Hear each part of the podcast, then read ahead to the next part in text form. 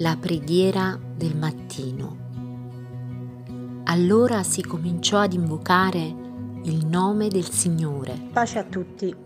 Leggiamo insieme Genesi 7. E l'Eterno disse a Noè, entra nell'arca tu con tutta la tua famiglia, poiché t'ho veduto giusto nel mio cospetto in questa generazione. Verso 4 poiché di qui a sette giorni farò piovere sulla terra per quaranta giorni e quaranta notti, e sterminerò di sulla faccia della terra tutti gli esseri viventi che ho fatto. E Noè fece tutto quello che l'Eterno gli aveva comandato. Noè era in età di 600 anni quando il diluvio delle acque inondò la terra. E Noè, con i suoi figliuoli, con la sua moglie e con le mogli dei suoi figliuoli, entrò nell'arca per scampare dalle acque del diluvio. Verso 10. E al termine dei sette giorni avvenne che le acque del diluvio furono sulla terra.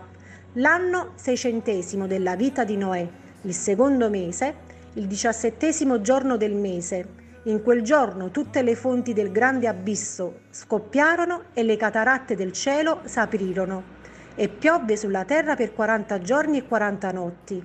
In quello stesso giorno Noè, Sem, Chem e Giafet, figliuoli di Noè, la moglie di Noè e le tre mogli dei suoi figliuoli, con loro entrarono nell'arca, essi e tutti gli animali.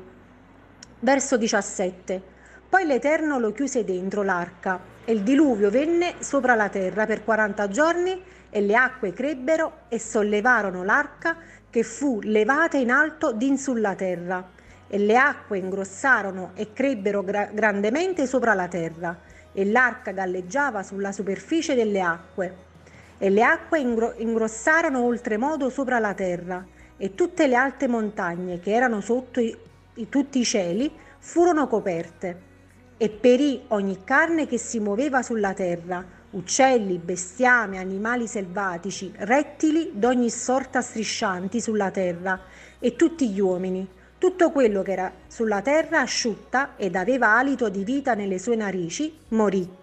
E tutti gli esseri che erano sulla faccia della terra furono sterminati, dall'uomo fino al bestiame, ai rettili e agli uccelli del cielo, furono sterminati di sulla terra non scampò che Noè con quelli che erano con lui nell'arca, e le acque rimasero alte sopra la terra per 150 giorni.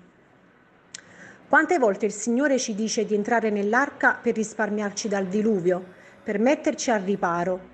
Se solo fossimo come Noè, ubbidienti alla sua voce, potremmo risparmiarci tante tempeste.